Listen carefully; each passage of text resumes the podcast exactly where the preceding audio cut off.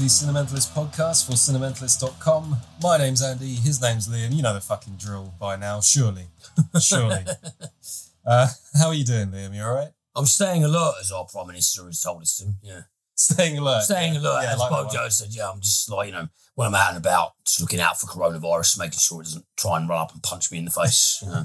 Staying alert on these streets is uh, quite a good idea in general, really. It I think most yeah. people were staying alert already. Well, you know, but, you know, they're allegedly a bunch of complete and utter fucking idiots, which is, that's what he's saying, but not saying. So, mm. We've we've gone from stay at home and don't go out to mm. maybe go out, but not really. No, please don't. No, no, don't. And no, do actually. No, go back to work. No, don't. yes, we've decided that the best progressive phase phase rather, is to allow you one exercise a day, one form of exercise a day, to Unlimited exercise. unlimited exercise. So you know, slow, sensible, gradual phasing. It's, yeah. So that means if you're an exercise nut, you're the only person allowed to be out all the time. Because you can just say, I'm, I'm doing a 12 hour workout. And Well, what my to- challenge. what is there to stop you? I mean, how, how can they, you know, objectively prove you to be telling falsehoods? Mm. Because you could, as you say, you could just be. There are people who spend all day in the gym.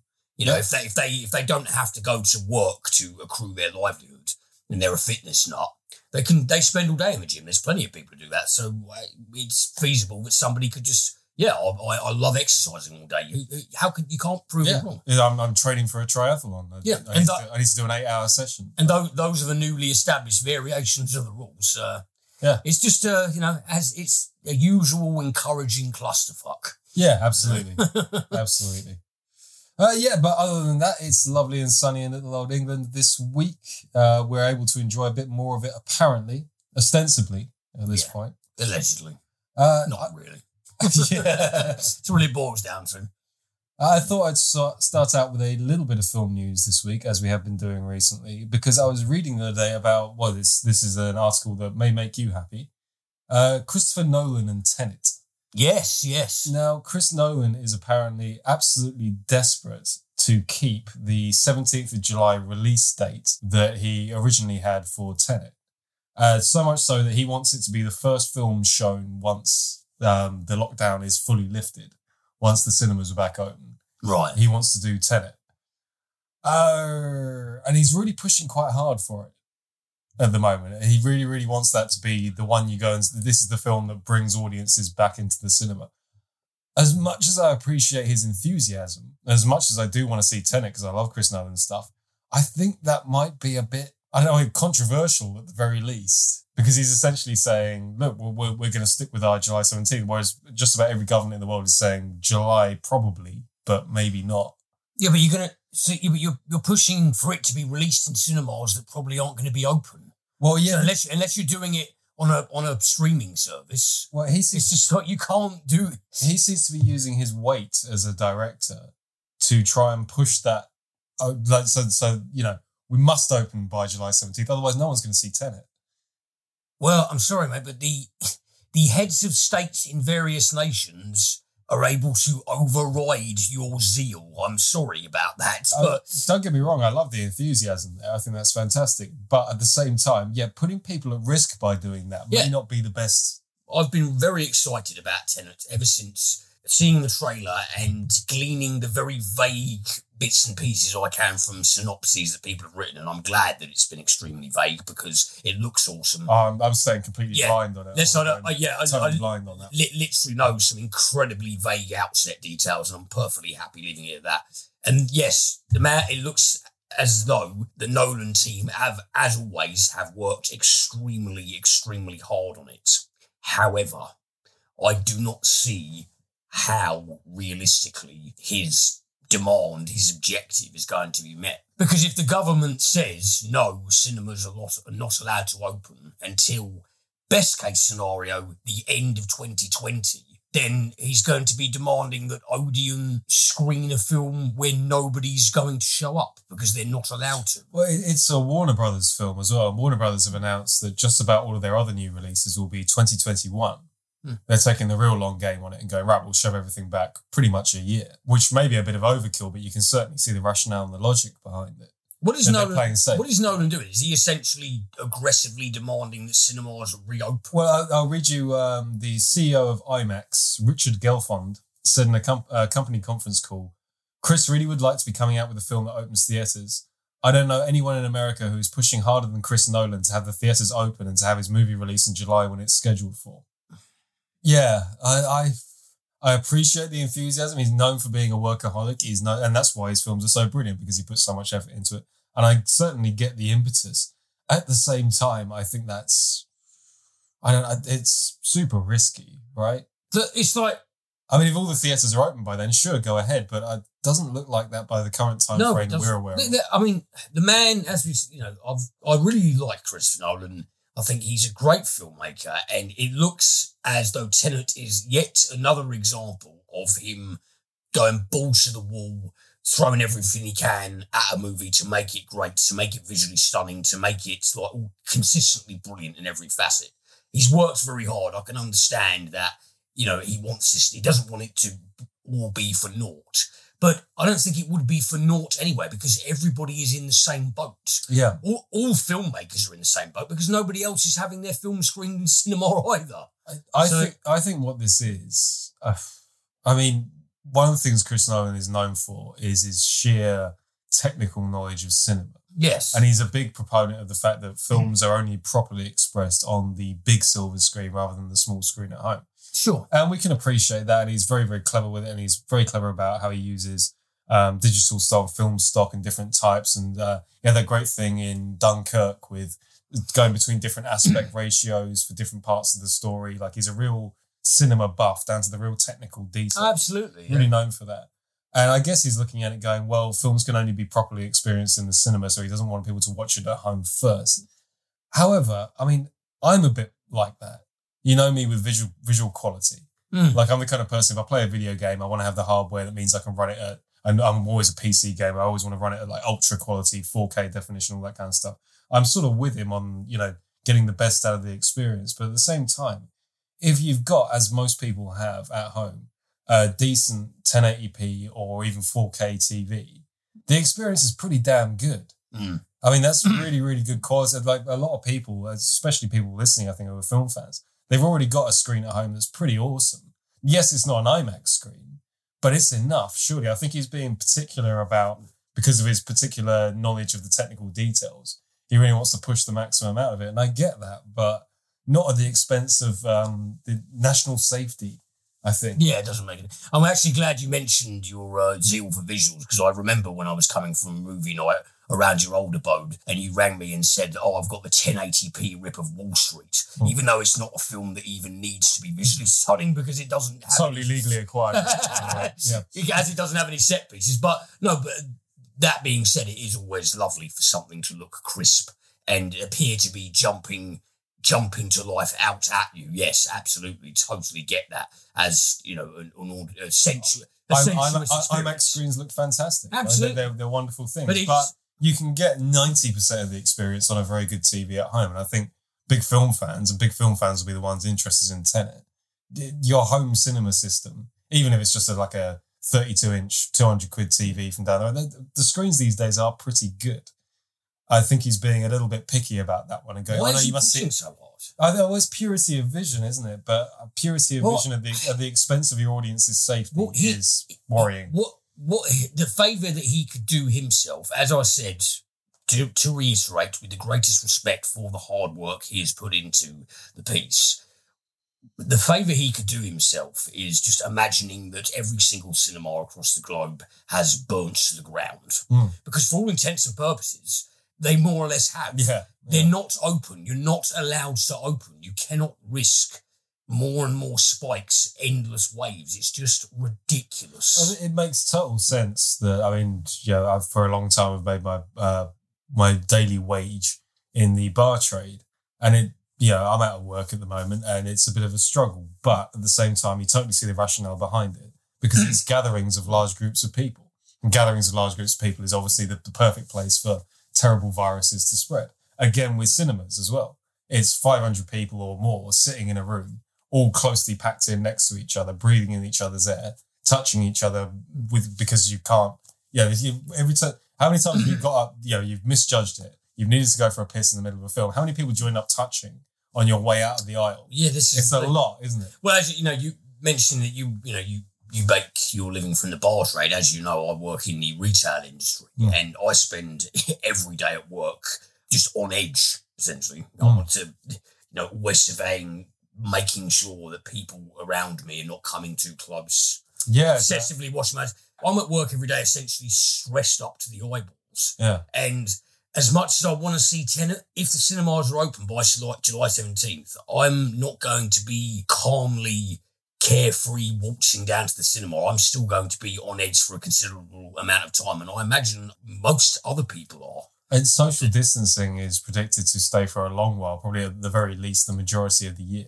So the only way you could really reopen the cinema is by, I mean, what's two meters in terms of seats? Four seats, maybe, Mm, between people? Perhaps more. yeah, I'd say four seats is probably about two meters, near as near as damn it. certainly most of it, yeah. So basically, cinemas will have to, even on their biggest releases, their uh, entire revenue is going to drop by three quarters because you have to have three or four seats in between. It's, it, I, I can sort of see them doing it, but I don't think that's a reason to push cinemas to open No. when you're going to get a quarter of I- the numbers that you, you were originally through the necessity of social distancing. t- the thing, I, t- I completely and utterly sympathise and empathise. Is I, I, you know, I hate the fact that we have to social distance and that we're in lockdown. Yeah, I miss a lot of friends. I hate not being able to go to the cinema as it's something that I absolutely adore doing. But you know, the logic needs to override the wants on this one. Mm. And I, th- I think that Christopher Nolan is a very intelligent man. He should know this. And pushing to streaming just seems so logical at this Yes. point. We, we, we've covered it to death on the show. We're not going to go into it too deep again.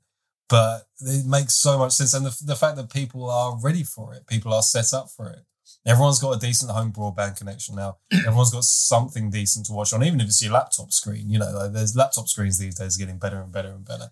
I totally get that he wants you to see it in the best quality possible. But at the, the expense of uh, the safety of your cinema goers, I think is perhaps ill judged, shall we say. I am fully prepared to eat my words because I am nothing of an odds maker.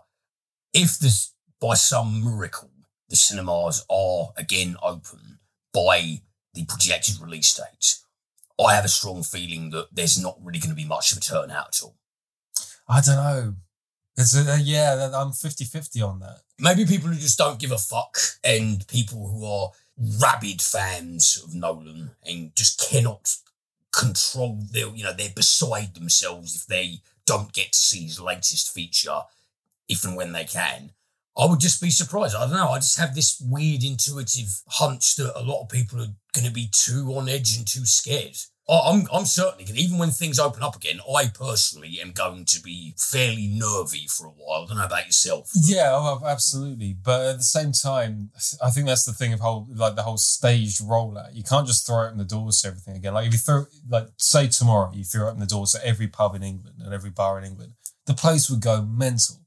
Every bar, every pub will be packed out, which is exactly the sort of thing that gives you your second spike. And then we want us to get locked in again. I, I hate So they have to do this gradual rollout to prevent people from going, way, everything's open, let's go fucking mental, let's go fucking mental. I know this is good, like this is going to sound mean spirited, but would could you not say that then that's a litmus test for the majority? No, the majority of the nation being complete and utter fucking idiots. Well, we knew that already. Well, I mean, But- you know, I mean, uh, people say it's you know it's a more of a you know a, a good natured thing to attempt to give people the benefit of the doubt. But if that were to happen, that would just confirm every misanthrope in the country correct. Yeah, well, yeah, that's that's a whole other argument. well, yeah, well, I mean, I know it's a whole other argument, but it ties in. yeah, no, so, no, no, no. It, it- in the sense that I think you're, I think you're right, um, but perhaps misanthropy is, uh, well, it's actually coming in useful these days, isn't it? I have to say, other than not, And I, and I wish it were not. I'd than, like to be proven wrong. other than not going to my day job as, as I normally have, other than that, my life has remained very much the same. Because if I'm not out working and doing something, then it's occasionally going to the pub. I used to go to the pub a lot. Now I go to the pub occasionally. Uh, and like shopping trips.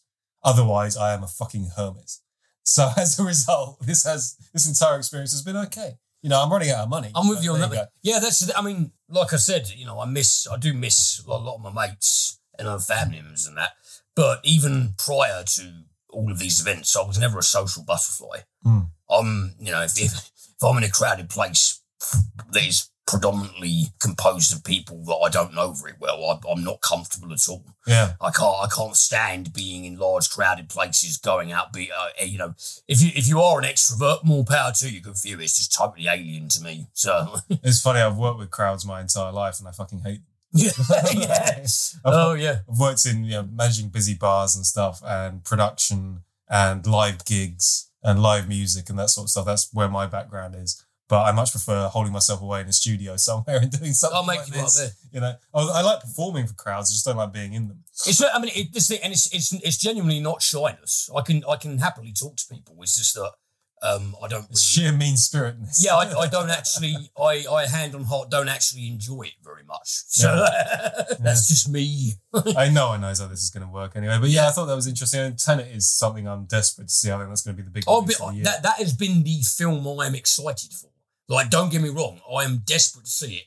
You know, but it, things are things are as they are. I seriously think at this point it should be pushing towards uh, things like Amazon Prime and Netflix. I really, really do. People are absolutely psyched for Tenet. Mm. Like like swaths, massive swaths globally of people are really amped for Tenet. They want to see it, and they will see it.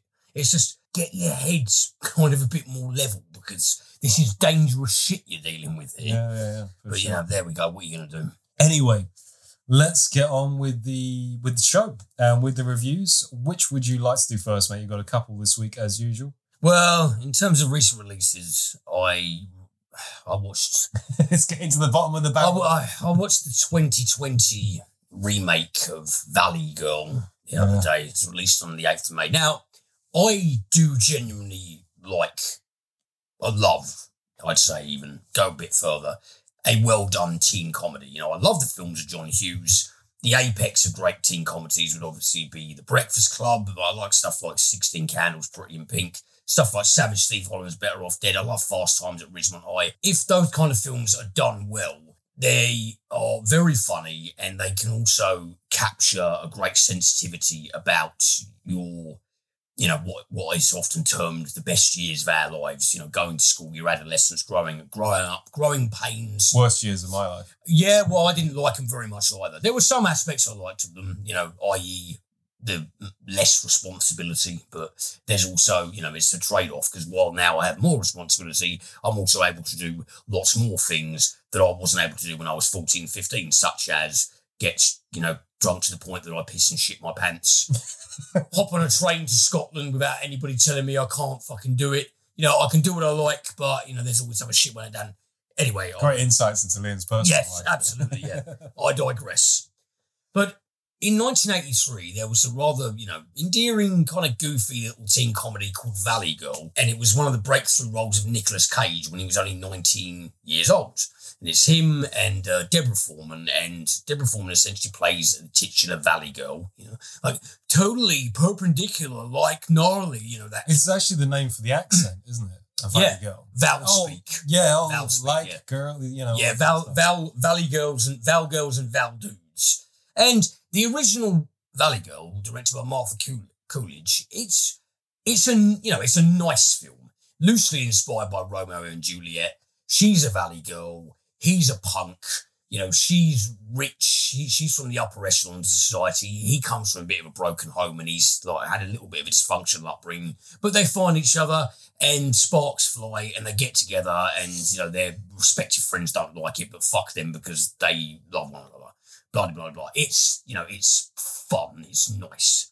Well, they've they've just done a remake of it, following the exact same story, but this time around it's a jukebox musical. I was just reading that. What? So is that like Glee? Forgive Yes, me, yes, So, so yeah, there are musical A jukebox musical is essentially when the cast are not singing original musical numbers. They're they're doing renditions of songs that already exist.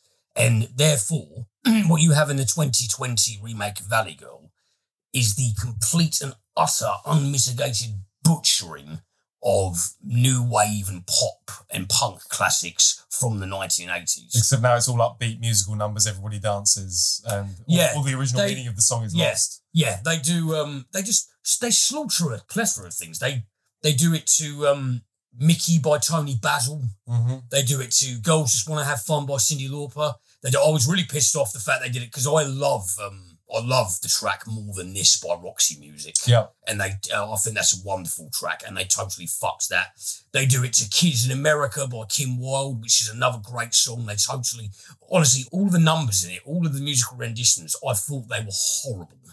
I don't. The vocals were just nasty. The instrumentation was not good, and they're not. It's bad karaoke, isn't it, really? Yeah, I, and I didn't find them to have organic placement in the film. There didn't seem to be a satisfying, smooth segue.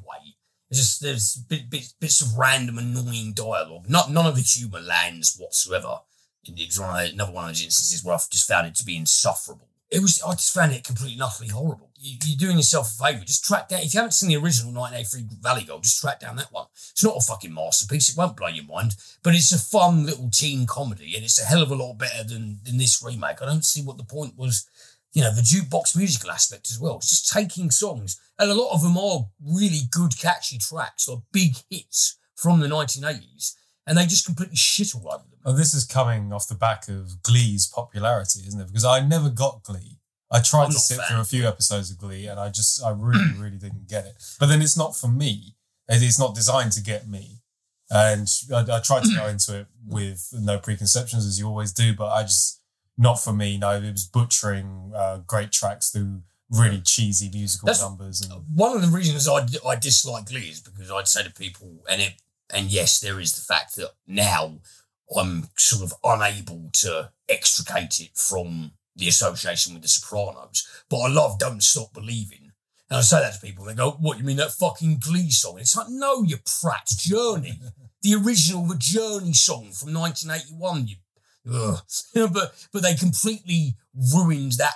That piece of music, I think. So I was watching an episode of the Grand Tour the other day, which is uh, the Top Gear guys, their Amazon Prime show, uh, which I do enjoy. I, I do. Jeremy Clarkson is a very, very controversial figure, but I do find him very, very funny. Uh, but he was saying that she was driving a car, and he was saying about it that it's essentially it was a muscle car. He's saying people like muscle cars though. We all find them faintly ridiculous. We like them. It's a bit like when you're driving, and if you've got friends in the car, and Journey's "Don't Stop Believing" comes on the stereo, you go, "Oh, this is what rubbish," and you try and find something else instead. If you're in the car by yourself though, and Journey "Don't Stop Believing" comes on, you turn it up and you sing at the top of your lungs. Everyone secretly likes that song. But why is it? I think it's a great song. I'm not ashamed to say it. yeah. What? I think do you uh, do you not like it? No, no, no I, I'm with Jeremy Clarkson on this. Is, is that I, I not I ostensibly don't like it, and but there's been moments in my life where that song's played and I've belted it out like a good. one. Fair, I'm not. It's, it's a guilt uh, for me. It's a guilty pleasure. I'm not ashamed to say it. I really like that track. I think it's Yeah. great. You know, maybe maybe that's me needing you know uh, Leach's commitment to an asylum. Who knows? No, But I, like- I, I think but- perhaps more confident with your guilty pleasures than Yeah, yeah, no, I, I, I absolutely love it. Yeah, but but they, yeah, Glee absolutely ruined that, and all Valley Girl does is completely and utterly ruin all of these great tunes from the early mid 1980s. And the original film was, as I said before, it's loosely inspired by Romeo and Juliet. As I've mentioned before in this podcast, so I'm not one for giving away any plot spoilers, even for films that I detested. But all I will say was, as anyone who is not troglodytic in their lifestyle knows, Romeo and Juliet ends on a very sad, depressing note. Well, Valley Girl does not end on a very sad, depressing note, so I think you can probably extrapolate the events of the film just from that nugget. Is there. it a happy ever after? Yeah, you wouldn't think so, would you? But yeah, the, the, the musical covers are atrocious. The acting, uh, I'll tell you what, I won't be entirely unfair. Um, the the punk, the the Randy, the lads that um, our Valley girl Julie falls in love with, was played by a young British actor named Josh Whitehouse. There were actually moments in the film where I thought his performance isn't actually that bad. Oh yeah, and sorry, I completely totally missed. I totally forgot to um, mention that this uh, the bulk of the film also takes place uh, as a flashback because in which is something that's removed from the original narrative of the 1983 film as well. Basically, in the opening of 2020 Valley Girl, it's a young woman named Ruby who has just broken up with her boyfriend and she's very sad and teary and she gets picked up by her mother, Julie, played by Alicia Silverstone, who proceeds to then sit her daughter down and cheer her up by telling her about her adolescence as the Valley Girl. And then it goes into the principal narrative. I mean, I don't really understand. I think that, well, no, actually, the, whole thing was essentially just engineered as a great big, the 1980s, what great fashion, what great music. It's a love letter of the 1980s, but I just think it's just horribly, horribly executed. I was just looking through the cast list and I've suddenly spotted that Logan Paul is in this film. I mentioned this in my write up, and just before we'll get into that in just a second. I, in my write up, I, I actually said something that I think is a bit unfair because I said when I watched this film, I couldn't help but thinking what was produced in the 80s should stay in the 80s aesthetic, warts and all. I didn't qualify that I meant with this film. Right. Because, because as we said, there's lots of great stuff that has 80s aesthetic, stuff like Drive, stuff like Mandy. There's lots of It's great big at the moment, the whole retro Yeah. wave thing. and yeah, and, for a couple of and, and. I did, and I admittedly did not make, I didn't qualify that in my review, and I'm uh, sorry that I did not do that because I think it's very important to qualify that. I meant just with this film because this film attempts to execute that, and it does it abysmally. And yes, Logan Paul is in it. Everybody's How's his performance? very annoying. As he like the man himself, yeah. The Paul brothers, I just oh god, they are. I think I think in my review of it on the blog, I trust I, I say you know everybody's favourite insufferable cock Logan Paul because that is what him and his brother Jake are. They're a pair of wankers, and I actually found out that this film was actually the production. I think began it began and ended in 2018, but they kept pushing the release date back because of constant controversy surrounding Logan Paul. Because him, he's a dick. Hmm. Him and his brother Jake, they're just a pair of dicks. They're fucking really arrogant, like bullying, attention seeking, on either dog's bollocks. Oh, I just, I All the worst of modern internet culture. Yeah, I just can't stand it. Yeah. You know? Oh man, yeah, Logan Paul is in it, and as you would expect, he is a complete and utter fucking annoying cock. His character, Mickey, is analogous to the, you know, um, I think Tommy, who's played by Michael Bowen in the original Valley Girl. Coincidentally, Michael Bowen, guy who plays the original Valley Girl vic- villain, he's the same actor who plays um, Todd's uncle Jack on Breaking Bad. You know, the neo-Nazi guy. Oh yeah, Yeah. yeah. And he's, you know, in the original Valley Girl, you think, okay, well, this character is a dick, but you're not consumed by hatred for Michael Bowen. Whereas I would put my hands up and say, maybe there's a little bit of colouring there because I detest Logan Paul so much. I mean, he does he does purposely play a cock, and he does well at playing a cock. It's well cast. Well, yeah, because but because he is an actual cock, then I mean, I don't know. It's hard. It's it, you know, it's weird. It, uh, I don't, there's something very jarring about it. It's like if they cast somebody like, oh God, what would be a what would be an example?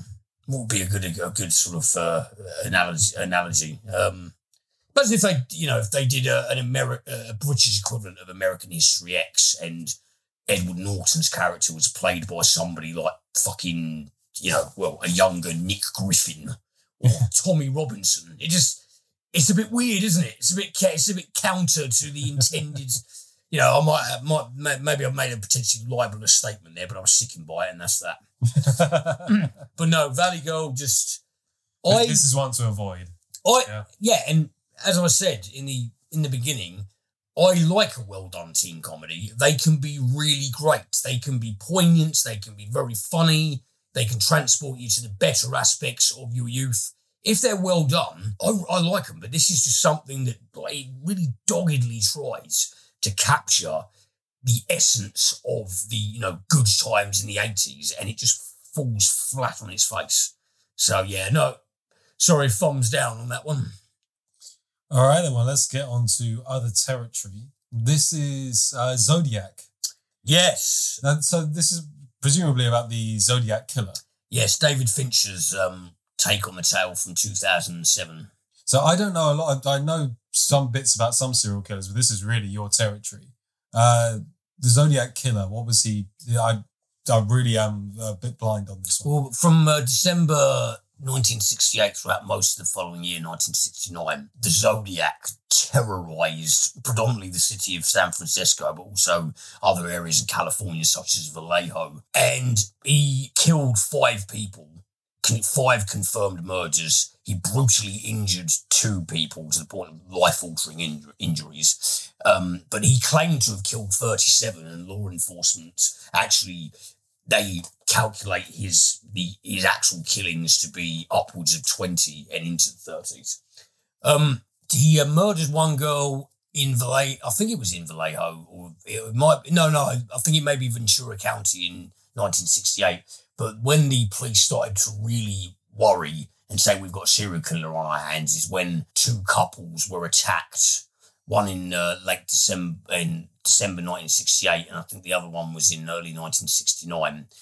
And he would taunt the police with uh, lots of cryptic messages anyone he addresses himself as the Zodiac, and he was essentially the scourge of California for only, I mean, only a year, but he caused such devastation and such moral panic. Like, you know, Dirty Harry. Yeah. It's directly inspired by the Zodiac case. All that stuff that's. Oh, yeah, I do remember reading that. Yeah. Yeah. Like, it's why Andy Robinson's character is named Scorpio and all that stuff. You see him hijacking the bus. Zodiac threatened to do that he, he uh, they had a thing where they he called into a, a, talk show to speak to a prominent lawyer at the time, uh, Martin Belli, and the guy was just seeking, as they theorised, he was just a, a, complete and utter psychopath who was seeking his 15 minutes of fame, and he essentially attained it without revealing his actual identity. And there's been other like sort of very subpar films based on the case, but in 2007, David Fincher who famously directed Seven, that's probably his most well known film. He did a take on it, principally focusing on three three guys um, attached to the case. There was David Toschi, who's in the film was played by Mark Ruffalo and was the direct inspiration for Dirty Harry Callahan. He was the main policeman working on the case. Uh, Robert Graysmith, played by Jake Gyllenhaal, who was a uh, cartoonist, did the sort of composite sketches that the, the the witnesses attested to the Zodiac's appearance.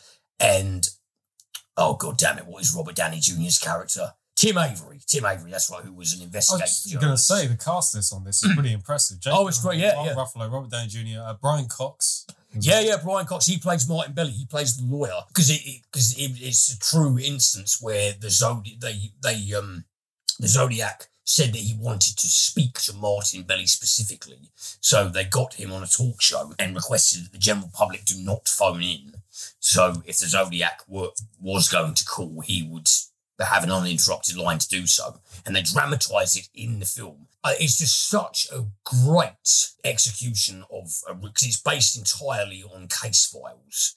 And it's just, it's part police procedural, it's part you know, serial killer monster movie, you see several of the killings dramatized and it's it's incredibly unsettling, but it's accurate to you know to the best of its ability to the you know, actual files that the police drew up on the case. And I just think it is was that all across the board. It's comprehensively, it's really well acted, it's really well paced. It, there's a lot of morbid humor in it. One of those films that you know, it's it does it does what the best kind of horror does, even though it's not a horror film. That wave of psychological disturbance, it just primarily unsettles you, and it is extremely believable. And yeah, as I say, all, all, every single performance is resoundingly great, and it's just a it's just a really really satisfying true crime movie it's one of the best true crime movies I've ever seen, without any shadow of a doubt. I was just reading here in 2016, it was voted 12th among 100 films considered the best of the 21st century by 117 film critics from around the world. Yeah, it's, it, eh, honestly, if, I mean, if you haven't seen, I should really check this out. If yeah, anyone, if, it, honestly, if you've not, if, you, if you've not seen Zodiac, it is superb. It is so well structured. I, I honestly, I cannot think of I'd like to be objective in any analysis. I cannot think of one thing about Zodiac that I didn't like. Every single thing from the performances to the, the soundtrack is fantastic. Got um like I say like the film because of the film like you know, the uh the theme song of the Zodiac Killer, if you like, has become Hurdy Gurdy Man by Donovan. All right, a great song. Yeah, really great. And it, yeah, that's the thing. It's got a smashing soundtrack. It's it, the cinematography is brilliant. The the way that it's scripted, the every, the pace, is wonderful. It's just a really, really, it's just satisfying in in its execution. It's just so tightly put together, and everything about it is just brilliant. And it make it, you know the the kind of interchange, the acerbic interchange between the principal three characters, David Toschi, Robert Graysmith, and Tim Avery, but predominantly between Avery and Graysmith, as played by Jake Gyllenhaal and Robert Downey Jr. It, there's moments of it that are funny because they have like these barbed exchanges, but there's also a begrudging respect there because all of them obsessively want to get this guy. He stopped killing in 1969, so that's 51 years ago. But as is dramatised in Zodiac, Graysmith was obsessively investigating the case up until 1991. So 22 years later, his life was just cons- consumed by nailing this bastard. Because, as I said, well, I mean, I was about to say he only killed five people. One is too many. but just the, but just the by serial killer hmm. standards, it's a relatively low number. Yes, it is. But it was just the the sadism of his crimes and the fact that he taunted every echelon of law enforcement. Nobody really experienced anything like that before, and he just had the entire. I say, I mean, I was going to say this entire city of San Francisco. I think he probably had the entire state of California just in a in utter mental emotional disarray because nobody knows who this guy is. Nobody knows you know, he doesn't he doesn't have an MO. He shot some victims, he stabbed some victims.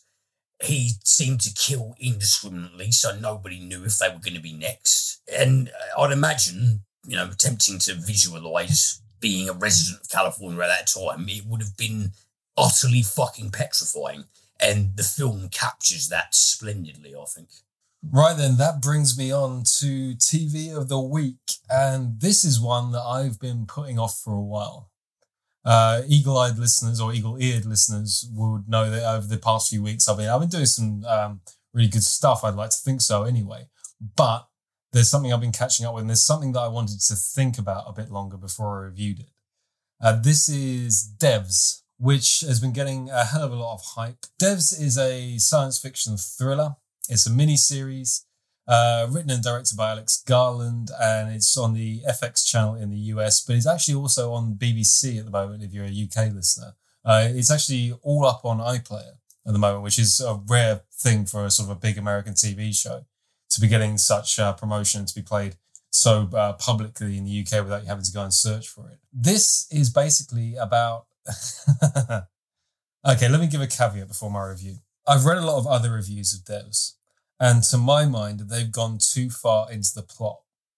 Because devs is something that I think you as an audience need to discover for yourself. It is basically a big uh, lead along mystery where you follow. It is basically a what's inside the box kind of thing. So I'm going to give the bare minimum of plot setup on that. Now, if you want more plot setup, there's a million reviews out there that will give you more. What I would say is don't. Mm go into it as blind as you can. And I'm going to try and do my damnedest to give you a, a summation of devs. I'm going to get a bit, bit esoteric with it and talk about it in more general terms because I don't want to give away too much. Even the first episode of Devs, there's stuff that I can't tell you because it sets up the plot so massively. So let me give you the real basics. This is based around, um, it's centered around Lily Chan uh, who's a computer engineer who works for a, a, Silicon Valley tech company called Amaya. And Amaya is run by a man called Forrest, who's played by Nick Offerman. Now, she works in encryption for this tech company. Her boyfriend, Sergey, uh, is working on uh, more esoteric things. He's sort of part of their development lab, but crucially not part of devs himself. Now, her boyfriend has a meeting with Forrest, played by Nick Offerman. He essentially has put together with his team a, an algorithm that predicts the movements of a nematode. So nematodes are very tiny organisms. Uh, they're sort of snake-like in shape, and they move supposedly randomly uh, when you view them underneath a microscope. He's put together an algorithm that predicts what movements this organism is going to make. Forrest is very impressed by Sergey and says, I think you're ready to join our devs team. Now, the devs team is based in a bunker secret laboratory out in the woods on their huge um, Tech Valley site. And he takes Sergey in. Sergey is introduced to this laboratory that is beyond every laboratory you've ever seen in your life. It's this huge bunker, and within the bunker is a suspended room that's held up by electromagnetic fields in order to give it a barrier between itself and the rest of the world. It's literally floating in the middle of this lab. You can get to it by a lift that is also magnetically floated. So this lab never even touches the outside world. That's how secret and high tech this thing they're developing is. He takes Sergey in, he sits him down at a desk and says, Look, I'm not going to explain anything to you. I'm just going to, this computer here and every computer inside this lab has access to every single bit of code we're working on.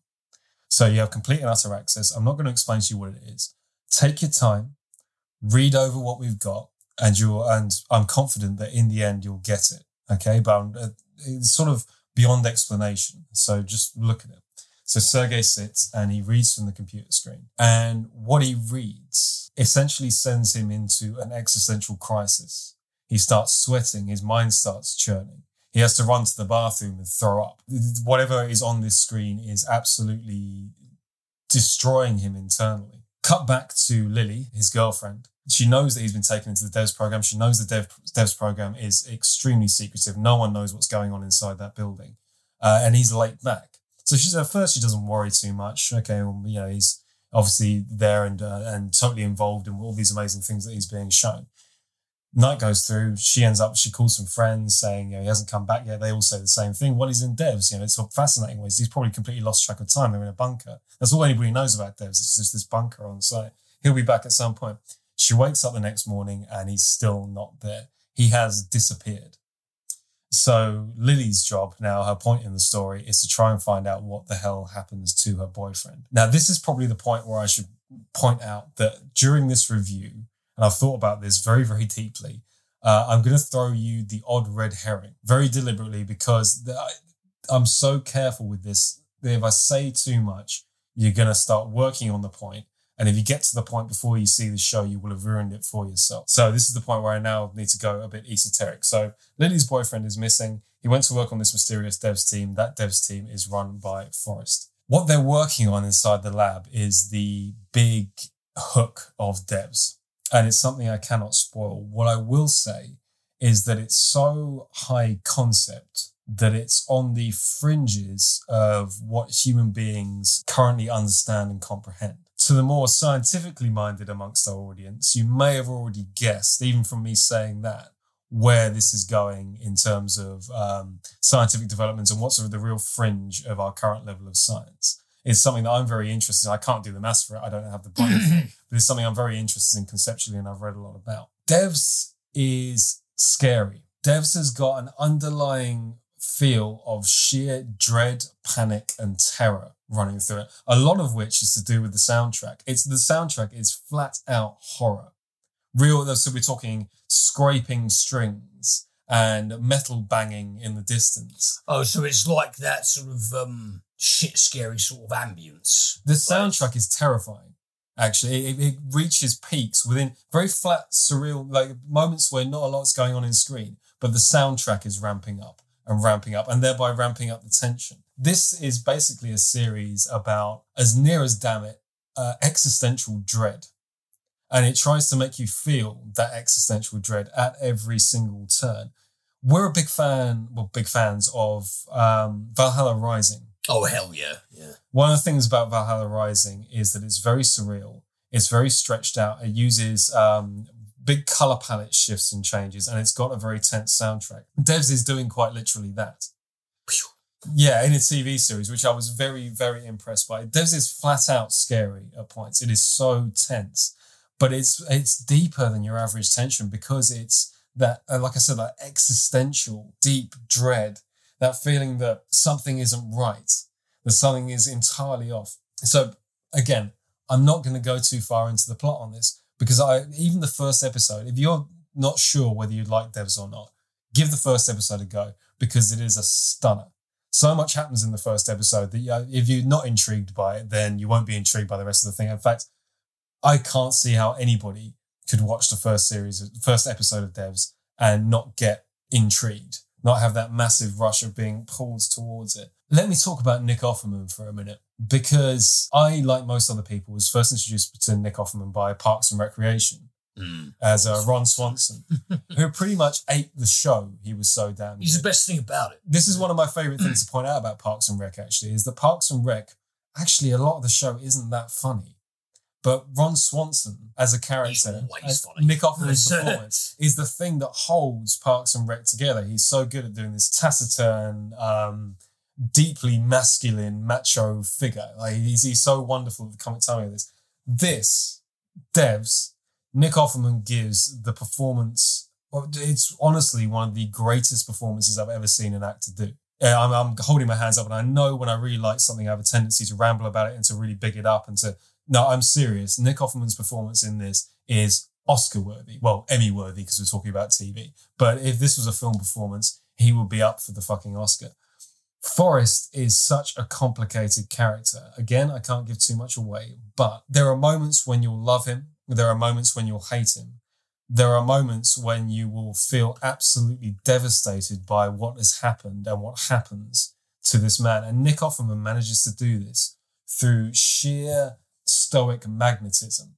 When we talk about actors having it, Nick Offerman has got it in spades. It really reminded me actually of uh, Roger Ebert reviewed a film with Rainn Wilson in it. I remember the review very clearly. Rainn Wilson, uh, for those that can't place him, played Dwight in the US version of The Office. Mm. Uh, really, really great performance in that. Really, really funny. But this this was an entirely different film. Roger Ebert said about Rainn Wilson, he's one of those actors that does the rarest of things. I'm paraphrasing. He does the rarest of things. He is able to compel the audience and tell the audience something just by looking at an object. Just the way he would is able to look at something gives you everything you need to know. It's all uh, without saying. It's all without dialogue. It's all so. Forrest very obviously has dialogue. It's Nick Offerman's ability to emote silently. His eyes are so painful at points. There is a very shocking moment in Devs, a really genuinely shocking moment, where Forrest has an on screen breakdown. And it is so recognizably painful that it actually shocked me. It really got to me the way he portrayed it. It, it was, it's kind of like seeing Ron Swanson going through the worst day of his life. You know what I mean? But it actually, it, it, uh, I felt my, you know, when someone does something so guttural and so from the heart that your heart kind of leaps for them. You kind of get pulled towards and go, oh no, oh God. Yeah. Nick Offerman does that.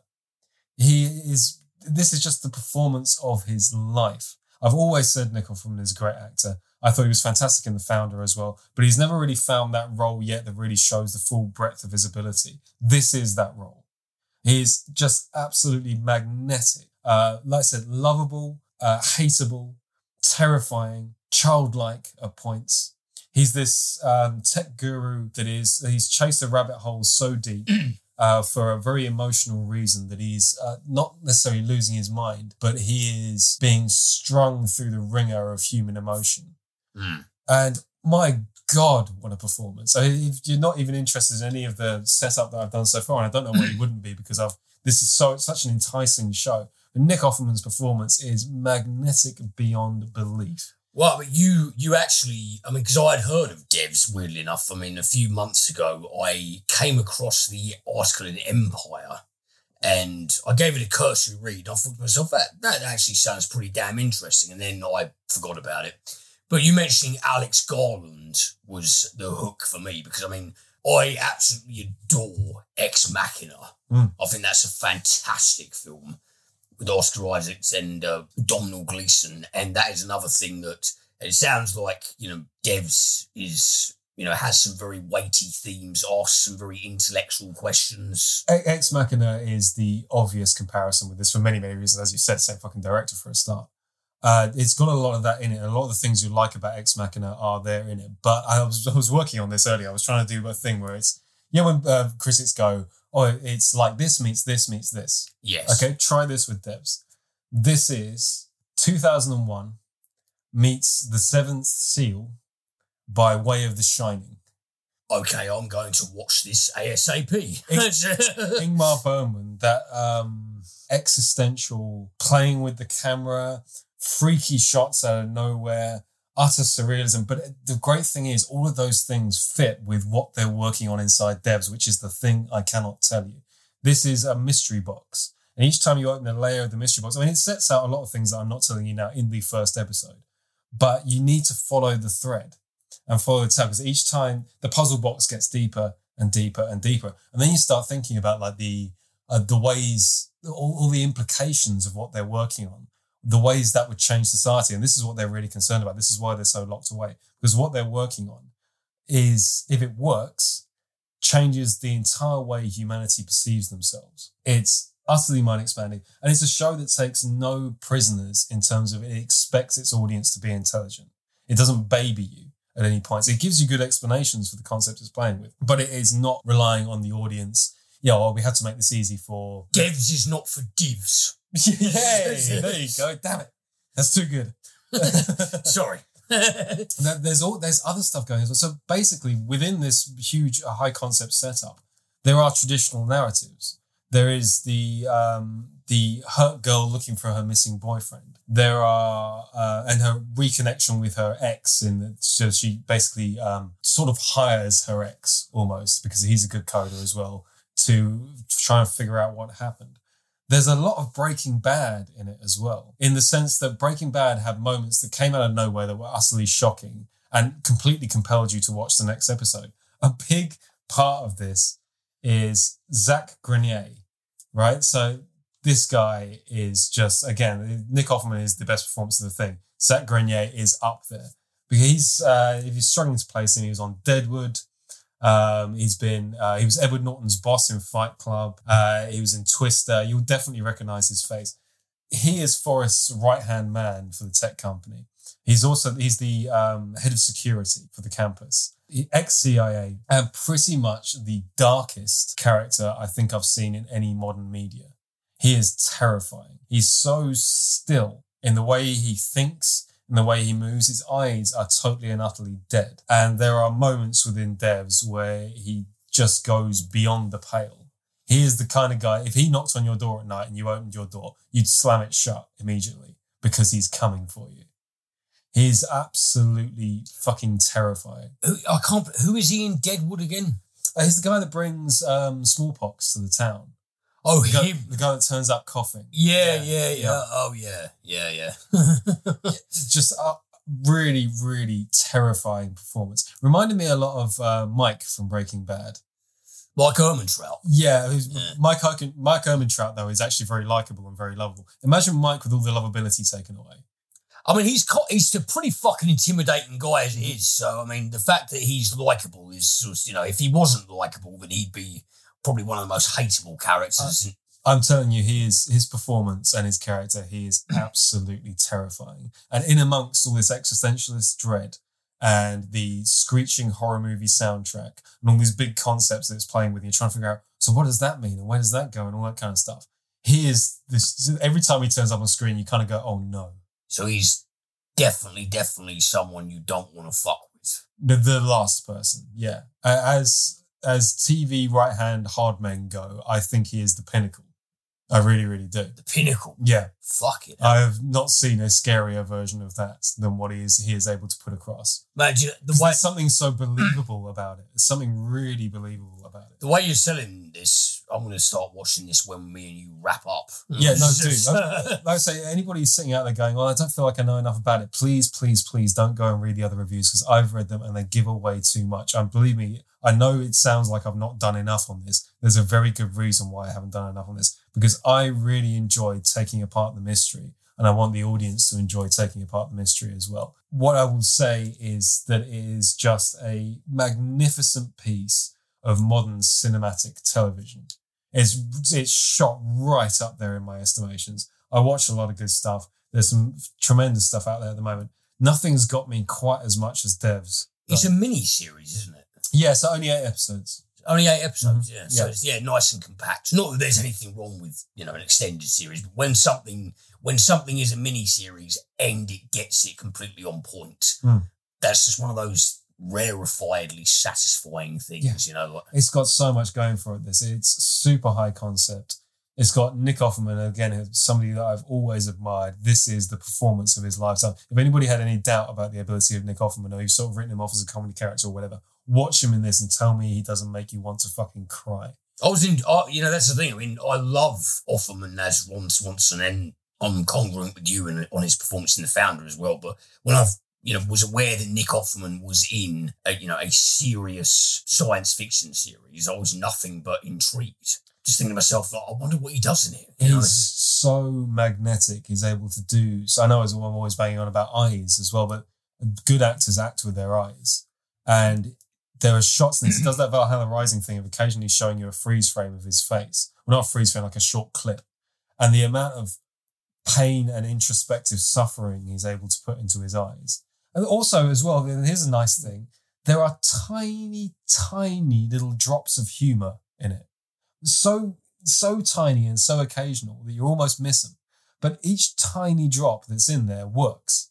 It very rarely does a gag, except when it does that gag, it suddenly breaks the mood and it breaks the tension, which is just really clever writing. It's like, have you ever eaten something where you eat it and you go, oh, that's nice, that's lovely. And then when you finish eating it, about five seconds after you finish your mouthful, another flavor suddenly goes ding, like in the background, yeah. like a little bit of lemon or something in the background. That's the humor in Devs. It's so rare and so occasional that when it occasionally turns up, you go, "Oh, thank fuck for that. That's brilliant." Like there's just this occasional drop of relief that happens. You need to. I'm always frustrated that I cannot place the originator of the quote, but I totally agree with um, that statement that any piece of work that has any cinematic piece of work that has no levity in it whatsoever, that's not good.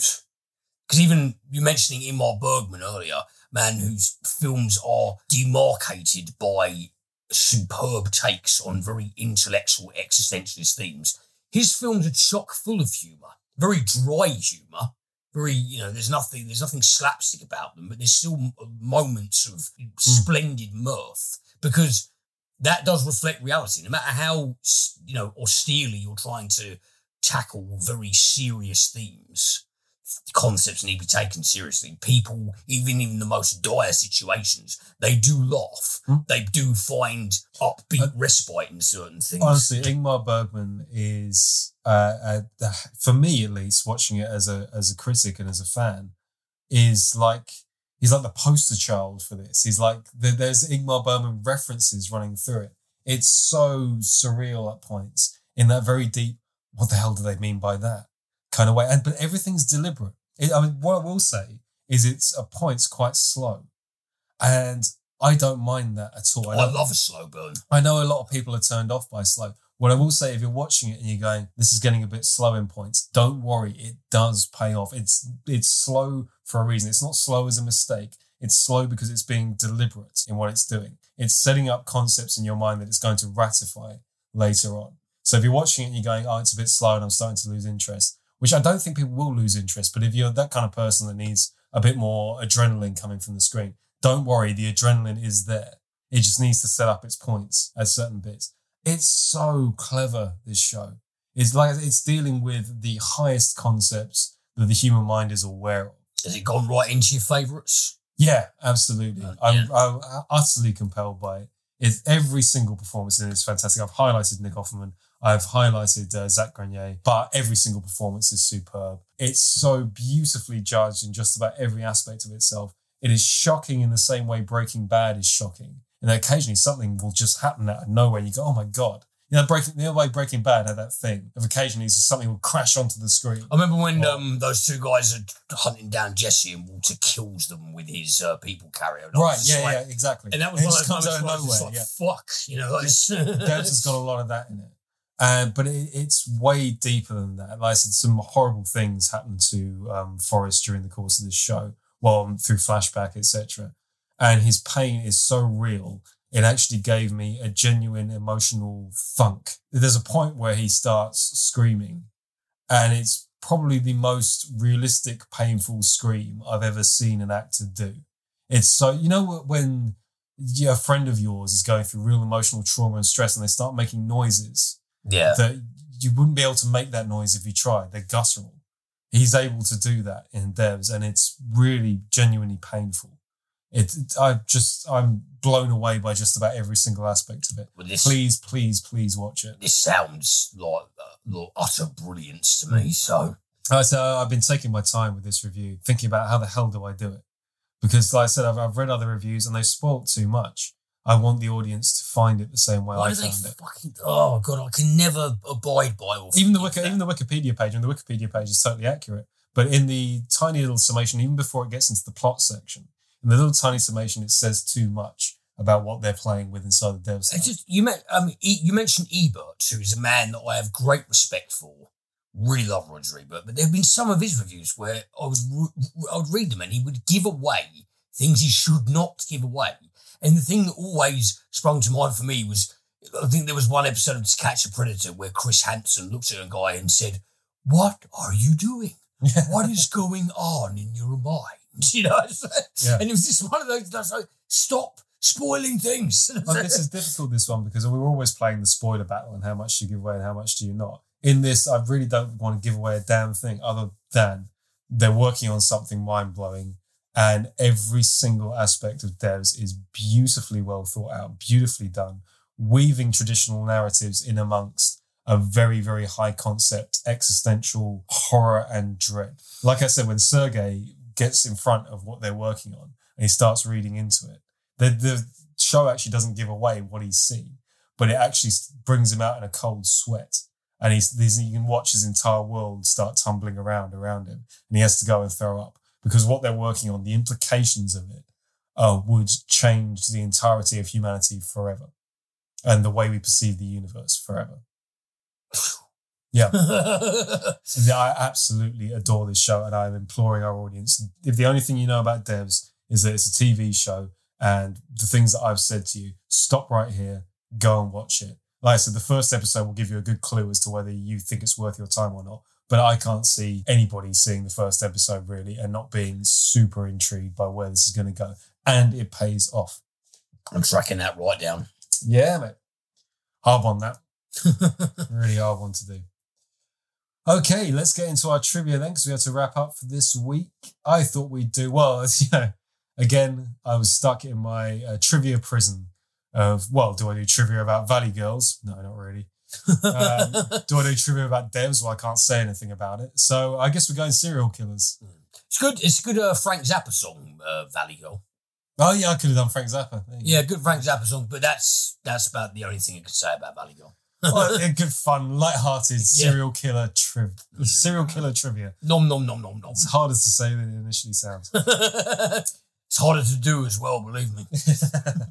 uh, let's talk about uh, Pee Wee Gaskins then. I know Pee Wee Gaskins. Yeah, so Yeah. the uh, most prolific serial killer in South Carolina, apparently. Uh, he used to drive around in a hearse with a bumper sticker that read, I haul dead people. Uh, he told people that he needed to take the bodies of the people he killed to his private cemetery.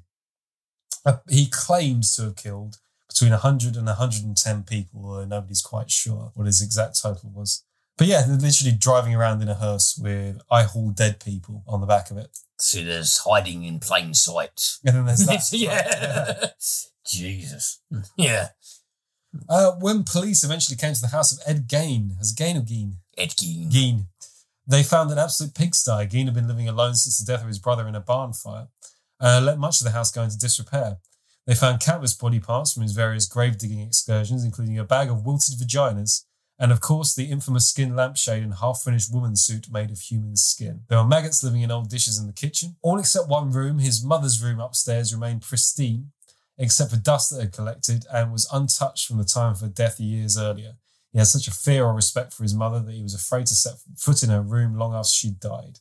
Apparently, he used to um, hear her voice criticizing him, which is, of course, uh, where uh, Norman Bates' mother in Yeah. Psycho comes from. Well, the craziest thing about Ed Gein is that even though he's one of the most notorious murderers in American history, he only killed two people. yeah, although there's speculation as to more. Well, he's like the the Like you say, his brother in the barn fire. The, Well, the cons- the speculation is that he killed his There's brother. and burned the speculation barn there, but uh, I mean, as as to my knowledge, unless somebody fair enough shoot me down in flames, but as far as I'm aware, he killed two people, and other than that, he was a prolific ghoul.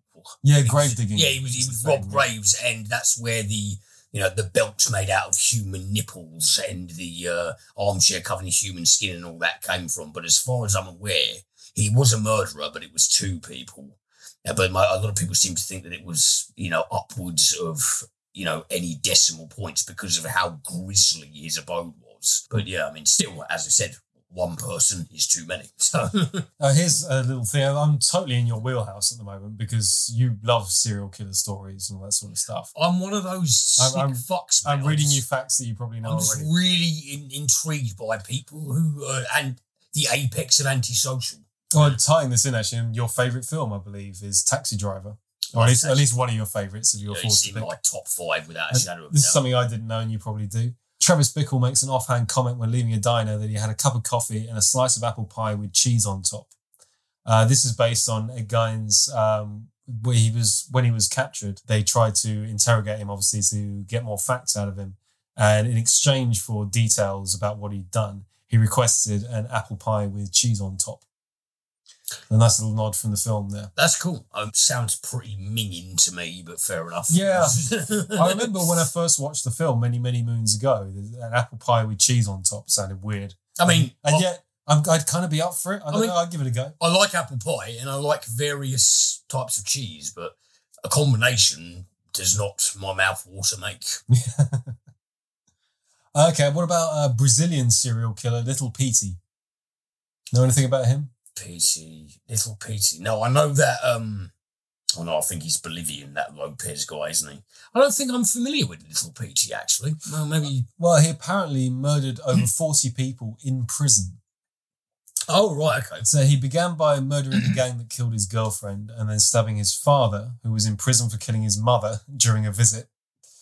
Uh, he was A little well, bit vindictive, yeah. well. He was well.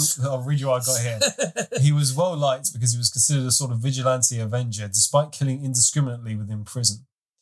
Uh, because of Brazil's odd sentencing laws, he could only serve a maximum of 30 years and is currently a YouTube personality and ranch hand. He only got 30, he killed over 40 people in prison, so that's all verified. These are prison murders. And he is out and about See- and free. he so he killed the gang that killed his girlfriend. Yes, the entire gang. Not the person. No, the all of gang. every, every single one. Yeah. Who the fuck is this guy? Mm. There's a great film waiting to be made. is he called. Little Petey because he's diminutive? I don't know. I would assume, yeah. Or perhaps there was already a PT in prison, and so the new guy becomes. Be, there's big.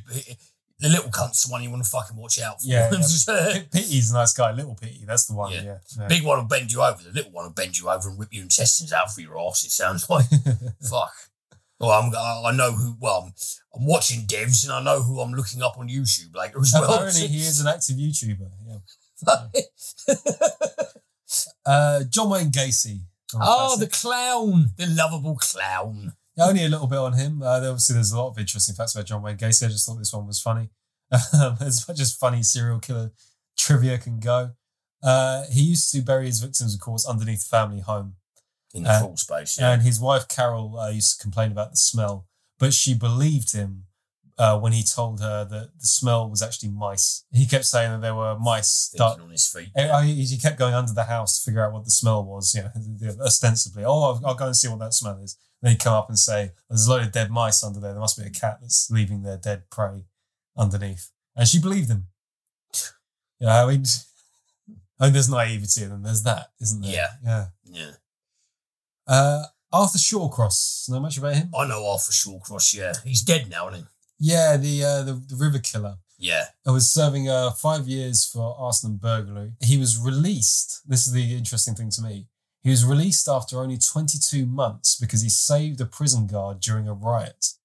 Mm. Uh, he then went on, after he was released, to kill at least 14 people.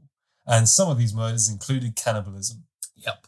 So he was let out for saving a prison guard's life, and then 14 more people died, some of which were eaten. Wow, what a mistake that was. Yeah, man. Oh, Jesus Christ. I mean, yeah, the mind boggles, right? I, I, I was when you mentioned this, I was actually reading up the other day, um, because I one guy I come across before is um, Richard Cottingham. Yeah. I think they call him the uh, New York torso murderer. Like just like butchered about five or six women, mostly in hotel rooms. But one of the women who he murdered, her daughter came to visit him in prison regularly, and she is now on record as saying that she has developed a fondness for him and considers him to be a surrogate father figure. You know, it's just uh, when you sometimes when you get into the the tangents and peripheries of the worlds of these kind of people, you come across psyches that blow your fucking mind. Not even just the murderers themselves, people who form attachments to them, why they form attachments to them, how they come to consider. I mean, like, do you imagine that somebody murdered your mum, and you go and visit the person in prison, and you come to parentify them? Yeah, is that fucked up or is that fucked it's up? Some weird is it? form of Stockholm syndrome or something. I, I don't mean, know. I'm sure there's a God, term. it's just. I mean, it's just. It's just uh, utterly disturbing. You know, it's like, Well, on that happy note, anyway, it's time to end this week's show, at least the free one. As usual, off we go into premium territory. Uh, I'm getting sick of doing my shilling bit every week, but as usual, we don't do adverts, we don't do affiliate links. Um, if you enjoy our stuff, please do consider uh, paying for the premium one because we do, well, it's pretty much the same content, but with more bits and uh, with some fun film games as well. I'm going to do um, the late Stephen Coogan film Greed this week. Liam's got some great stuff queued up. We do um, So Bad It's Good and things that really annoy us in films, basically. Hmm. But it's pretty much a lot of the same. Maybe we go a little bit deeper and maybe we go a little bit further. So please do consider um, looking at our Patreon page. If not, we will catch you on the free one next week. Anything to add, matey? As always, guys, cheers for listening. Really appreciate it. Hope you're all staying safe and haven't contracted anything nasty. And uh, yeah, just keep on rocking.